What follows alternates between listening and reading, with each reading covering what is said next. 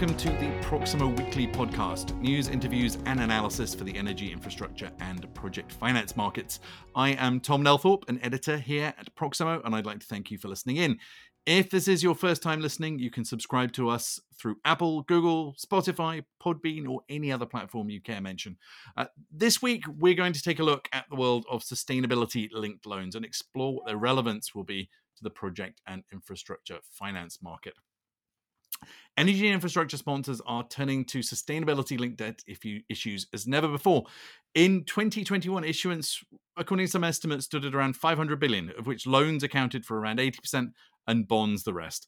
The, product has emerged as a key way for corporates to demonstrate their green credentials to investors and for banks and investors to point to their ability to drive improvements in ESG performance in society. Uh, it's important to say up front that we're not discussing the universe of green loans or bonds. Those debt instruments potentially overlap with um, sustainability loans, but generally do not have features like pricing changes. Um, and sustainability linked loans can be used for projects or assets that don't necessarily qualify as green under any of the major taxonomies, but just want to do better in terms of ESG. The basic outlines of sustainability linked debt are relatively straightforward. Borrowers receive benefits in pricing, um, typically for meeting defined ESG targets. But the mechanics are a bit more complex. How are these targets specified? How ambitious are they? Um, and how easy is it to monitor compliance?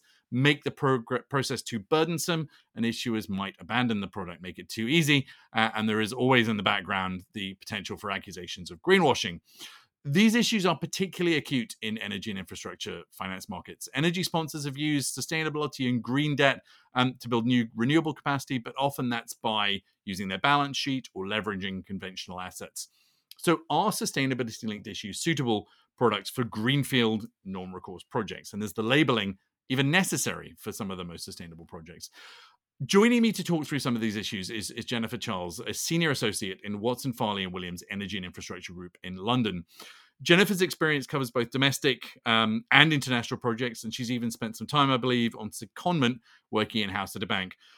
Now, when I was putting together research for this project, I read a lot of articles on the on the subject of sustainability linked debt, and a huge majority of them have been written by bank finance rather than project finance lawyers. So I'm really, really excited to have someone with Jennifer's skill set here to talk through some of the burning issues in sustainability linked debt. Uh, welcome, Jennifer.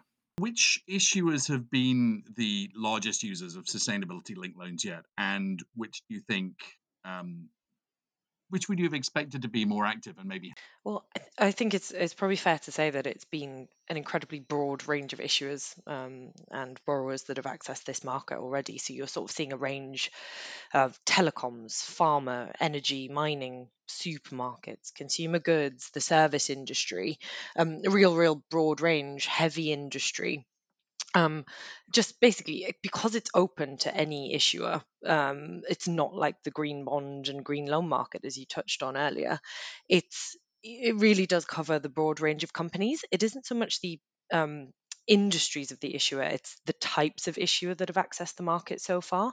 So you're really looking at quite large corporates listed entities you're sort of um, your FTSEs, um, real significant companies with significant balance sheets, multi jurisdictional operations, those types of entities.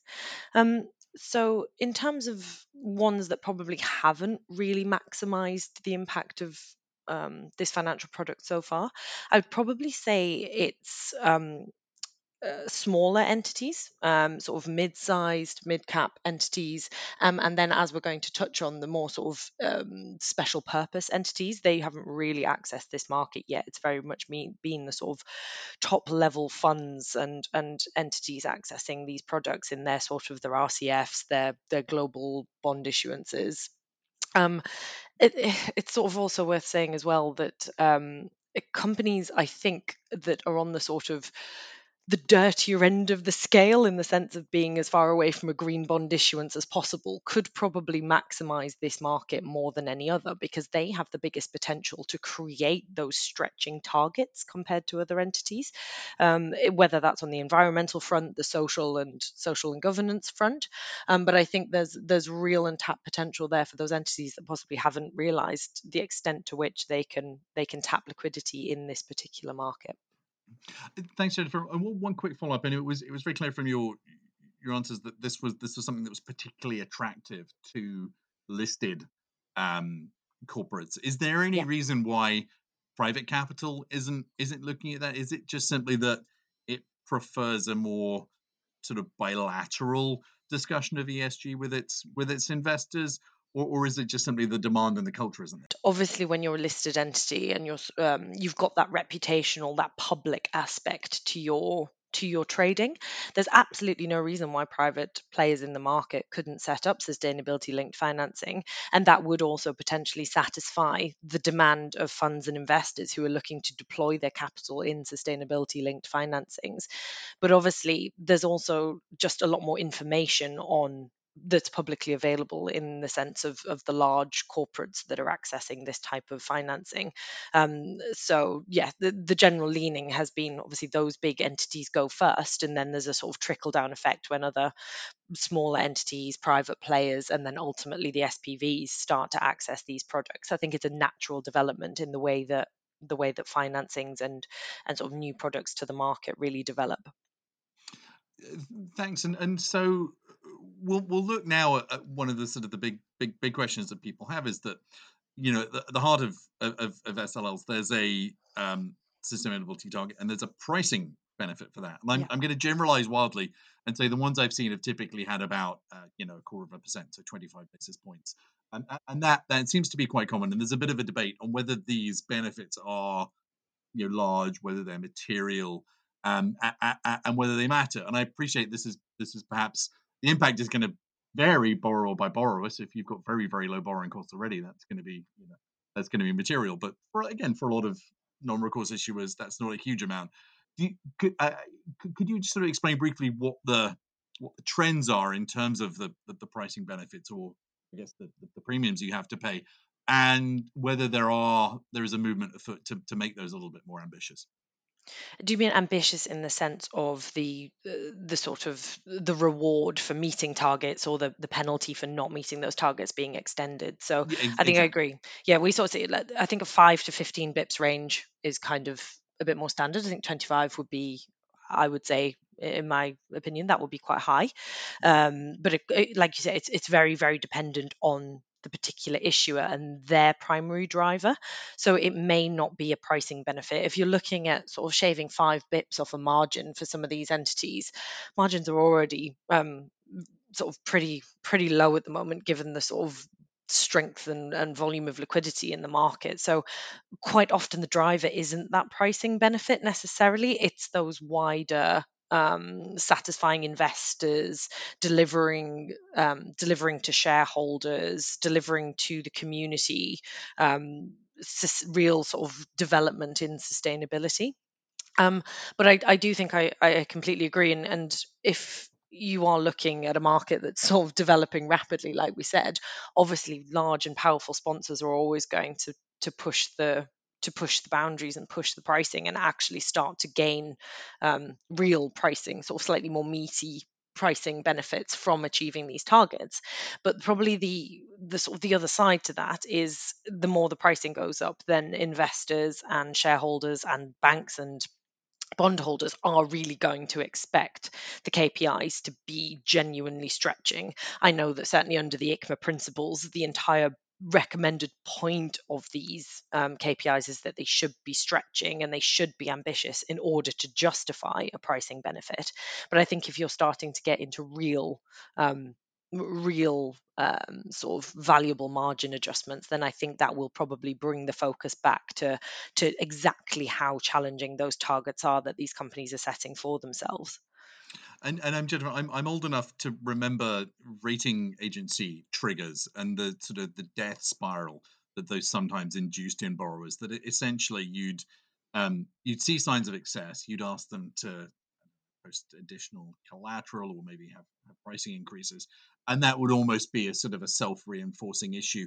Eh, Do we need to worry about any mechanisms like that in in sustainability borrowers? So essentially, they don't meet, meet their targets possibly because you know the business isn't isn't healthy enough to support uh, whatever improvements or investments they were going to do, and in in return they get punished with even higher debt service costs. Is is that something to worry about, or does the does the size mean that it's unlikely to be very material?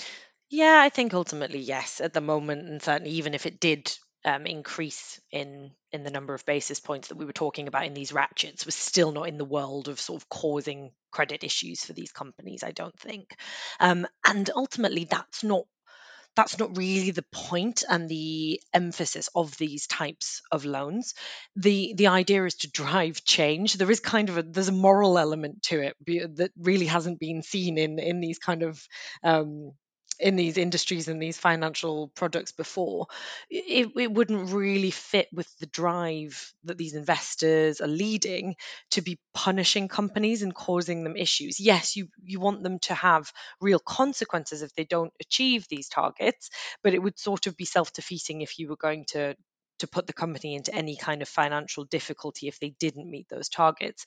It should be that the targets have simply been so stretching that it might not have been possible on a practical basis to meet them at a, at a particular review date, um, uh, rather than sort of a, a changing the way a business is going to have to conduct itself. It's not going to interfere in that sense. Um, but I think actually we'll probably come back to this. This issue is probably going to be so much more relevant if you're talking about project financing um, rather than the sort of big listed funds that we're talking about because they simply have the scale that these pricing adjustments can probably be be absorbed and certainly be um, controlled from the outset with relationship lenders. That's not really the case when you're looking at a at a single project financing so and, and probably you, yeah, we will we will look at that and in a in a in a couple of minutes. But just I guess um, a couple of final ones about general market market mechanics. The first is I think you'd mentioned ICMA's role in um, uh, sort of creating um, some kind of common understanding. I'm, I'm using very vague phrasing there in the sustainability yeah linked loans. Could you just talk to us a, just a little bit about what um, what the sign what signs there are of um, convergence isn't too strong a term, but but sort of a set of common standards for sustainability linked loans in the market. Yeah, I think any kind of um, consistency is good because to date there's been a lot of variation. There hasn't really been a a common taxonomy, as we call it, to define exactly the the KPIs, the um, the testing programs, the verification standards, those types of things. So the LMA has sort of joined, um, has followed ICMA as well certainly in the UK, um, in sort of producing a, a, set of global definitions that can be used. Um, the ICMA principles are certainly the, the ones that everyone has sort of based a lot of their provisions on, and I think they're being widely adopted in the market so that there is at least consistency across products. That's particularly helpful, for example, for the banks who are investing in across all of the different industries and different entities because it enables them to at least have um, objective comparators between those different products to ensure that they are at least providing a consistent approach um, across the industries and that then um, is obviously a good thing for transparency. It's a good thing for holding um, companies to account when it comes to the shareholders, because at least if they know that there's a, a, standard set of parameters out there, and when everyone is using a certain type of terminology, um, they know that it is it's used in a consistent sense across the board. And I think that um, avoids well, not entirely avoids, but certainly goes some way to avoiding issues that have arisen in the green loan market with the accusations of greenwashing, etc., because there isn't really a, a, standard as to what you mean by a green loan. So, at least with sustainability linked loans, if you know that when you say you have um, a, a, KPI that relates to a certain, uh, an EU directive or the Paris Agreement, or that you are um, yeah using a certain uh, the use of the term environment or social governance um, at least you can point to a sort of external source and what exactly you mean by that and how that's going to relate to your company. So i think yeah uh, common standards transparency is obviously a really good thing for the market. And i think um, certainly all players on all sides uh, seem to be very keen for the for these taxonomies and these definitions to be developed and followed because it, it it's beneficial for all players really your assumption would have to be that as as labeling gets gets better, that that the market is going to gain you know, quite a lot of credibility. Yeah, and I mean, I think it's already uh, credible in the sense, but I, I, I think you sort of have to remember as well how how much liquidity there is in the market at the moment, how excited people are about these products, and how much sort of capital investors have and they, they want it to be deployed in this area. So, sort of firming up um, taxonomies and principles in the same way as you just mentioned with the green loan market, it yeah, it just has to be a good thing. But it, I think the pace of change might also mean that um, people aren't necessarily going to wait for it develop to develop in that way, and they are going to be happy to lend on a on a more bespoke basis. Um, to these companies who are going to produce their own principles and have their own guidance. It isn't necessarily going to be that anyone's going to wait for the development of the um, the common standards. I think the the market is is active enough and and keen enough to move forward and and develop its own practice as well, um, which is a good thing yeah. too. Okay, so let's look now at, at, at, the you know the, the the, the bread and butter, um, particularly Proximo, and I think I think for your practice and that that sort of project development and finance, and and you know yeah. it gets drilled into very early on in the in the learning stage for project finance that you have an SPV at the middle. It's you know it lacks a it's almost a central nervous system. There's a series of contract, contractual arrangements with external parties.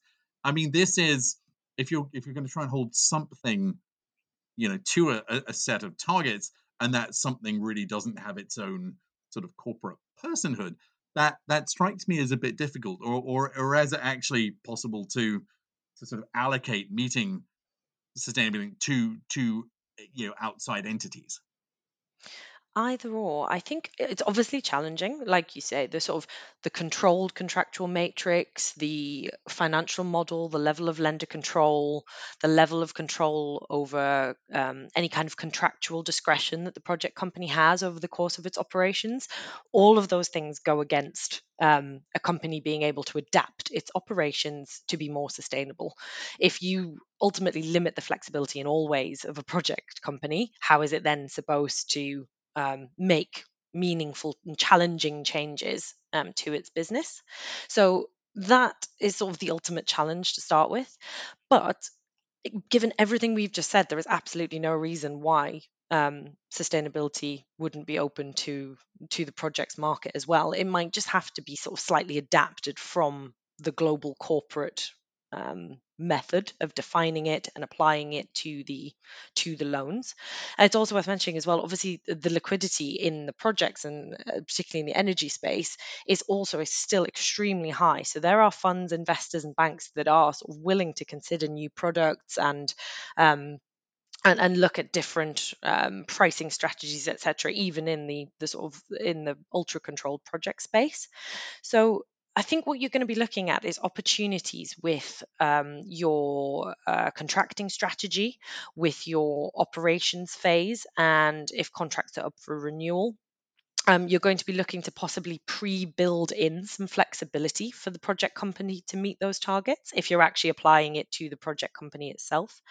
Um, you're obviously going to have to control this through the financial model, and the lenders are going to want to run sensitivities. So if you are going to um, make the debt more expensive, that's obviously a, a risk to project finance lenders. They they would sort of be shooting themselves in the foot in in one sense, um, in including a, a sort of increase in the margin for a project company if it didn't meet its targets. So I think lenders would be very careful about the number of basis points that the margin may increase. Um, and then obviously your your lender control is still going to be at a much higher level than I think it would be for a, for a general corporate. So your verification, um, getting your technical advisor involved, environmental consultants, all those types of people will probably be more involved in any kind of verification than you would other otherwise see with a, a corporate level with a very strong sponsor, where in some cases we're actually seeing very strong sponsors resist external verification entirely. Um, I can't see that ever being the case with a with a project financing just because of that level of sort of tighter control. Certification and verification, like these have to be external in a, in a project financing. Yeah, absolutely. So that whole tension between you know, big corporates that don't want people poking around that doesn't really exist in a, a, a on a project deal. One thing you you mentioned was this idea of driving change in in sort of sustainability practices. I would would assume that that change can be at the at the sponsor level, so you don't necessarily have to see a a project level inter- improvement, right?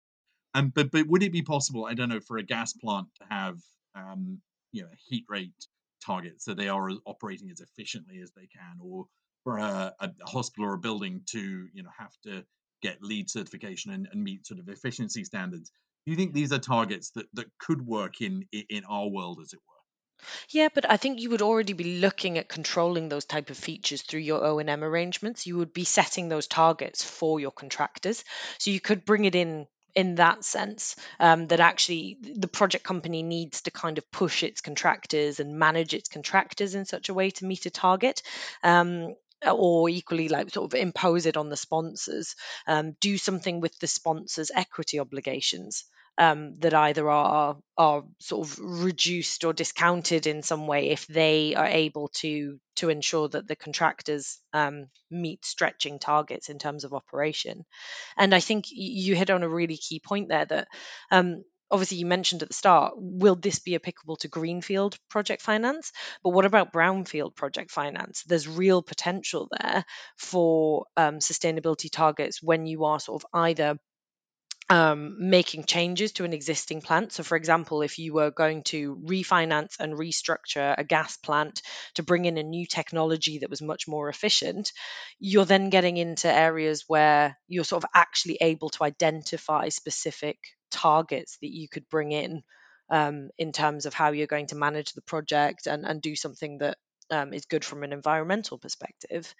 Another thing that you could do um, on a project level and either looking to the sponsors the contractor or the project company itself is we focus so far very much on the environmental and sort of climate change things but obviously there are there are other limbs to the sustainability financing in the social and the governance um, aspects of of ESG um, so, could the project company be required to um, allocate certain of its freely distributable cash to social causes? Could it um, have to carry out supply chain audits to make sure that its supply chain is um, uh, free of um, sort of oppressed labor, etc. There's so many different areas that fit into the sustainability criteria. It's more just about how do you actually take those and turn them into um, a, a margin effectively a margin ratchet in a in a project financing which is sort of um, slightly uh, allergic to change uh, over the course of project financing. So there's there's huge opportunity there, um, but with a bit of flexibility, I think, and um, a, a willingness to to come up with sort of novel clauses and novel structures from both lenders and borrowers, I think it's a it's a fairly large and untapped market. I mean, I, I could see so much in, in, in your remarks that sort of would, would apply very well to mining, and I'm having to resist because mining is a, mm. a relatively small share of the global project market. Does a sustainability linked loan have to have that that pricing range? Because I, I, I through my head was spinning the idea that well, we have the the tried and tested project finance cash trap that would be ideal for in, enforcing sort of good behavior on a on a on a set of sponsors in a group that they don't meet the targets the cash doesn't get released, or investors not necessarily going to be that enthused about a, a feature like that. I think, um, given that the ultimate sort of aim for the investors on a project uh, financing and the sponsors is to avoid that cash trap, that would certainly be the that would be an even larger incentive, I think, than any kind of pricing ratchet because pricing on projects is so highly controlled. So you're sort of it's almost like a, a, negative um, a, a, sort of penalty avoidance. If they meet these targets, then the cash is freely distributable. If you don't meet these targets, then it's it's locked up. Um, I would imagine strong sponsors will will really dislike that kind of attitude, but if they want to to access the potential for um, I don't know potential um, coverage ratios being um, lowered or your testing regime being relaxed or uh, i don't know some kind of other reward other than a pricing I, I, think there's mm. lots of there's so many different aspects to a project financing and aspects to the control that there's no reason that it has to just be a margin adjustment but obviously the, i think that's that would be very much a sort of change to the market because sustainability at the linked loans at the moment are very much based on on the um, the margin ratchets. Um, but yeah, because project finance is so different to the to to other types of corporate financing, there's no reason you couldn't get a bit creative and and bring in these mechanisms through a different aspect of project financing. Yeah, so better better monitoring, more levers. Let's look a little bit now at, and, and I'm gonna gonna go back to what we mentioned earlier on, and that's the role of private capital, um, infrastructure funds, general private equity funds, in, in, increasingly. Uh, are these entities that are likely to drive the use of sustainability link link, link loans in, in our space? Yeah, I I absolutely think so. I think that's because of the point we made sort of uh, at the start of this, the demand led, um, demand led sort of growth, even at the big corporates level, has very much been from funds and investors, from funds who have investors to satisfy that they are meeting certain um, criteria criteria in the application of their capital, and I think that is absolutely the case in in project finance as well. Um, where um, the offshore wind market's a really good example. Funds, um, previous players that would not have invested in uh, in that market have become fairly active in the secondary equity market because they're seeing attractive returns and they're also seeing a really attractive prospect for their investors um, and satisfying the the targets that either the investors or they've set for themselves in terms of um, sustainable financing. So I think it, yeah, it applies across the board, and I think um, they're the ones with the sort of the more um, vocal and active investor base um, will always be the ones that are going to drive the change. So if you've got the real incentive from those people that you have to that you have to keep happy in your fund, um, obviously that that then drives um, drives opportunity and sponsors that then say, right, we see that you've got these investors who want these products. Um, whilst we haven't applied these mechanics to this type of financing previously, um, would you be interested? And um, we'll sort of get get a bit creative, and and it actually ends up being quite beneficial for for all parties. I think it's obviously only going to really work on probably quite large scale project financings. Um, you really do need uh, a financing that's going to have the equivalent of an operational history after a after a couple of years. Um, so you are looking at probably quite sizable project financings. I can't really see this ever applying to to sort of small um, anaerobic digestion, small renewables plants, solar, etc. I think you are looking, as you said, as like big mining projects, conventional power, offshore wind, um, big infrastructure projects that, that have real potential and effectively become operating entities um, with, with sizable with sizable industry and operations after a, a short space of time. I'd like to put sort of one, one final question to you, and that's really whether whether infrastructure project finance is likely to be a main or even a significant sort of growth pathway for the sustainability linked loan market. Is that likely, or do you think large corporates who can you know put together sort of some fairly large bags of metrics somehow in terms of what sometimes in terms of what they do, are those going to be the guys that, that sort of keep driving this, or, or do you think project infrastructure finance could be a, a, a sort of decent component? Um, I think not a not a sizable component. I think this is going to continue to be really the bag of the the large corporates and the the big listed funds, etc. Um, but there's no reason why those entities in particular, um, they are often not often, but they are sort of frequently they are the sponsors in project financings. They may have project financings in their portfolio of operations, and I think if you're seeing it at your your corporate level, that you can really gain advantages from this type of product. When you're next then looking in a particular industry, you may then look to apply it more widely to to project financing. So I don't think project financing is ever going to sort of um, be the main component of this type of loan. Um, but I think if you work in the project finance sphere and you invest in the project finance sphere, I think this is going to become a really hot topic um, and become a sort of a new method of making project finance work for you. So, uh, yeah, other way around. I don't think project finance is ever going to drive the bus on the wider the wider world of sustainability linked financing but i think sustainability linked financing is going to have a big impact on the on the project finance sphere over the next couple of over the next couple of years and, and hopefully beyond and I think we, are all going to have to watch with interest how that how this market evolves. And uh, Jennifer Charles Watson Farley Williams, thank you so much for your, for your insights. It's been really really interesting um, hearing your thoughts and hearing you um, respond to some of my more left field. um, so really appreciated. Thank you very much, Tom. It was a pleasure um, to be here. So that's it for this week. Um, thank you very much for listening. And thanks to my colleague uh, Thomas Hopkins for his assistance in putting together this episode. Um, but that's it for now, and goodbye.